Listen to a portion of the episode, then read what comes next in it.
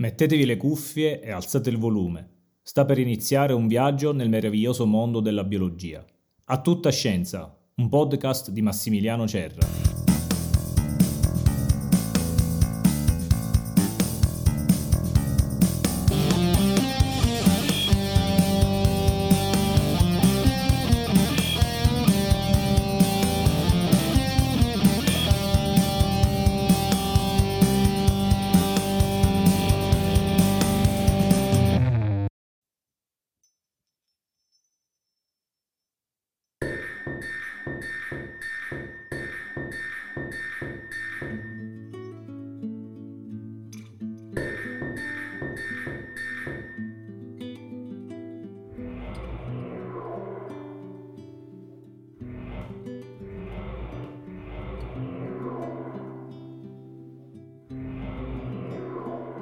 Stanotte ho passato quattro ore attorno al tavolo della mia sala da pranzo con i fantasmi di Pino Daniele, Schopenhauer e Giacomo Leopardi.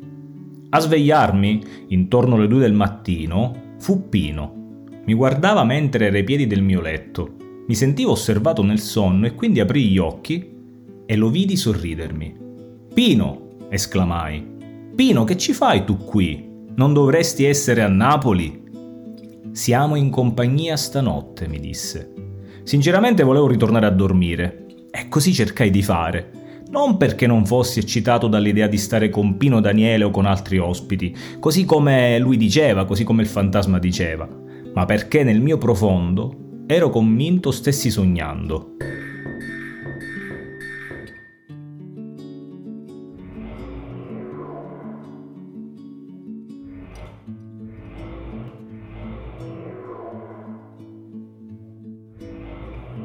Oh, Guaio, svegliati! Sentì nuovamente Pino chiamarmi così. Oh, ok, mi sto alzando, gli dissi impastando le parole. Muoviti, mi rispose. Gli diedi un'occhiataccia che lui quasi si spusò. Non disse nulla, stava per aprire bocca, ma stiede in silenzio. Era una figura ben definita, ma non aveva i piedi, proprio come l'iconografia classica che ritrae i fantasmi fluttuare in aria a pochi centimetri da terra. Per il resto era tutto lui. Mi infilai le ciabatte e mi alzai. Mi sorrise nuovamente e mi disse che ci stavano aspettando nell'altra stanza. Tanto ero preso dal sonno che nemmeno gli chiesi chi ci stesse aspettando, ma ricordo che lo pensai. Fuori non si udiva nulla, una calma quasi surreale. La luce della luna penetrava nel giardino e illuminava le mattonelle rosse del pavimento, sbiadendole in un rosa leggero. Aprì la porta ed entrammo. Credevo che Pino entrasse trapassando le mura, infischiandosene delle leggi della fisica, dato che ora aveva la sua di fisica. Invece entrò insieme a me attraversando la porta. In verità lui mi precedeva. Al tavolo erano sedute due figure di consistenza simile a quella di Pino. Ad un estremo del tavolo rettangolare c'era Schopenhauer, e all'altro estremo, seduto, per meglio dire sospeso sulla sedia, Giacomo Leopardi. Con le loro mani destre mi facevano segno di avvicinarmi. Guardai loro in faccia e poi guardai Pino, che ormai era divenuto una figura familiare. Poi nuovamente loro. Prima di sedermi chiesi se volevano un caffè. Mi risposero che non mangiavano né bevevano da circa 160 anni. Ma cos'è il sogno? Cosa avviene nel nostro cervello quando ci addormentiamo e poi sogniamo? Il sogno è un fenomeno psichico che si verifica generalmente nelle fasi di sonno REM, ora di questo ne parleremo, più o meno nitida e dettagliata, con una struttura narrativa più o meno coerente, con sensazioni prevalentemente visive e con eventuale partecipazione emotiva da parte del dormiente. Più o meno coerente, eh? Un uomo in media sogna complessivamente per sei anni durante la sua vita, circa due ore per ogni notte. Per capire meglio cosa fa il nostro cervello durante i sogni bisogna definire le fasi del sonno. Vi chiedo di immaginarvi su una bellissima amaca piena di cuscini e lasciarvi dondolare in un giardino al centro di Marrakesh, su un terrazzo in primavera. Piano piano chiudete gli occhi. La percezione del mondo esterno viene via via meno. abbandonate i vostri sensi ad un riposo dolce e soave. Sappiate però che, benché il sonno sia rappresentato da un apparente stato di quiete, durante questo stato avvengono complessi cambiamenti a livello cerebrale. Ad esempio, ci sono alcune cellule cerebrali che in alcune fasi del sonno hanno un'attività 5 volte, 10 volte maggiore rispetto a quella che hanno in veglia. Sentite la mia voce via via più lontana, meno presente e iniziate l'addormentamento.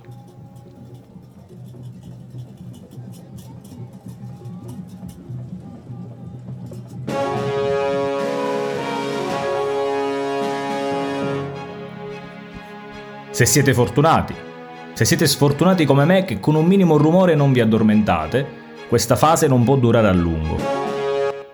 Comunque, il sonno è costituito da 5 fasi, 4 non REM e una fase REM.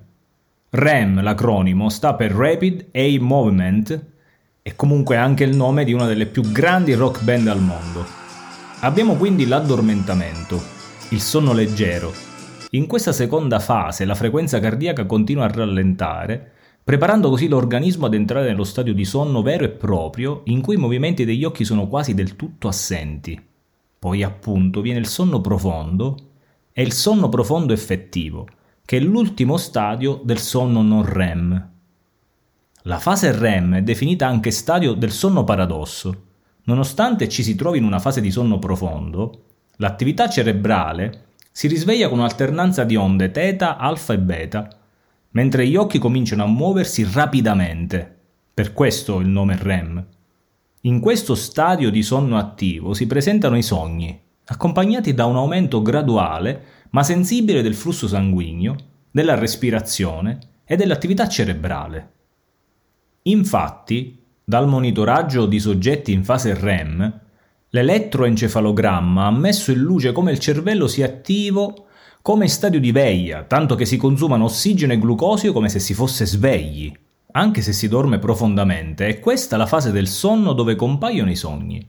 Durante questo stadio di sonno il corpo è come paralizzato e il nostro cervello, che come cieco e sordo rispetto agli stimoli esterni, processa informazioni che provengono dal suo interno, creando le scene oniriche. Durante il sonno REM, ovvero quando sogniamo, c'è una parte molto attiva del cervello e più precisamente il sistema limbico, parte in cui vengono elaborati i ricordi e le emozioni. Del sistema limbico fanno parte l'amigdala, che funge da collegamento tra uno stimolo e il modo in cui si reagisce a quello stimolo. L'amigdala prende informazioni dai sensi e reagisce nel modo appropriato, cioè se qualcosa ha un cattivo odore proviamo disgusto. Poi c'è l'ippocampo, che è il responsabile del consolidamento della memoria. Ad esempio, la prima volta che tocchiamo qualcosa di caldo, l'ippocampo apprende l'esperienza di caldo e la ripete ripetutamente in un'altra parte del cervello chiamata corteccia cerebrale. Questo crea una memoria a lungo termine, una sorta di hard disk. E poi c'è il giro cingolato, questa struttura presiede al coordinamento tra afferenze sensitive ed elaborazioni emozionali, controlla il movimento dei muscoli scheletrici e riconosce anche quale parte del corpo è stata stimolata attraverso il tocco. Ad essere meno attiva durante il sogno, invece, è un'altra parte del cervello, la corteccia prefrontale, che si occupa di logica e autocontrollo. Nei nostri sogni vediamo spesso cose familiari in scenari molto strani o con immagini confuse e assurde, anche perché appunto la corteccia prefrontale è molto meno attiva durante il sonno REM. Durante quindi la fase REM il flusso di informazioni tra l'ippocampo e la corteccia si riduce. E sentite questa. Vi è capitato mai di voler gridare o muovervi durante un incubo magari per scappare da un velociraptor affamato che vi siete ritrovati in giardino? Scordatevelo. Anzi, non ci provate più perché non ci riuscirete. Nei sogni la paralisi momentanea che avviene nella fase REM è dovuta alla perdita di quasi tutto il tono muscolare, ad eccezione del diaframma, e dei muscoli degli occhi. Per cui ogni movimento che vorrete comandare non vi verrà concesso. Ma a cosa servono il sonno e i sogni?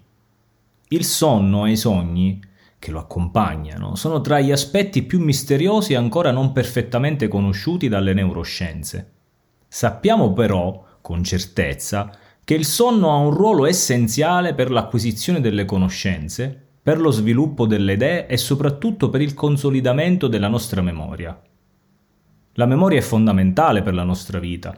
Siamo fatti delle nostre memorie. La nostra identità ci identifica con situazioni, persone e cose che abbiamo vissuto e si sono depositati nel nostro cervello. Grazie ai progressi della ricerca scientifica conosciamo sempre più meccanismi neurochimici del sogno, ma non c'è un punto univoco sul perché del sogno.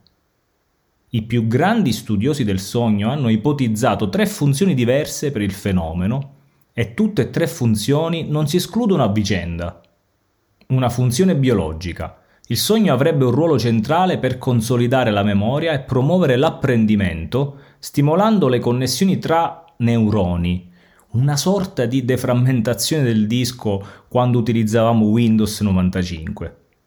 L'altra funzione è la funzione psicoanalitica. Il sogno ci permetterebbe di elaborare emozioni ed eventi vissuti. L'altra funzione è la funzione evolutiva. Il sogno sarebbe un prodotto dell'evoluzione e riprodurrebbe nella nostra mente la realtà in modo fantasioso senza alcuna elaborazione. Religioni, filosofi, artisti, scrittori, visionari hanno scritto di tutto sui sogni. Ma a colpirmi di più è stato il mio compagno di nottata, Schopenhauer, che affermava non è forse tutta la vita un sogno? È forse così? Non possiamo saperlo. Io, al di là della biologia del sogno, ho la mia visione poetica del sogno. E questa prende spunto da Schopenhauer, dal dialogo tra Gill ed Hemingway nel film Midnight in Paris, un film fantastico di Woody Allen con Owen Wilson, in cui il protagonista vive uno stadio onirico perenne ed incontra artisti e scrittori nella Parigi degli anni venti. Vedetelo, vedetelo ed abbandonatevi alla bellezza del film e alla potenza del sogno. Ma ho anche un'altra visione del sogno. Per me il sogno è uccidere la paura della morte. Come dice Bruce Springsteen nella canzone Ci rivedremo nei sogni, proprio il sogno è il luogo che va oltre la morte perché la morte non è la fine. Lo so. Hai mai fatto l'amore con una vera meraviglia di donna? Ecco, la mia fidanzata è parecchio sexy. E quando fai l'amore con lei, senti una vera e bellissima passione, almeno per quel momento dimentichi la paura della morte? No, no, questo n- non succede. Io penso che l'amore vero, autentico, crei una tregua dalla morte. La vigliaccheria deriva dal non amare o dall'amare male, che è la stessa cosa. E quando un uomo che è vero e coraggioso guarda la morte dritta in faccia come certi cacciatori di rinoceronti o come Belmonte che è davvero coraggioso, è perché ama con sufficiente passione da fugare la morte dalla sua mente, finché lei non ritorna, come fa con tutti. E allora bisogna di nuovo far bene l'amore. Devi pensarci.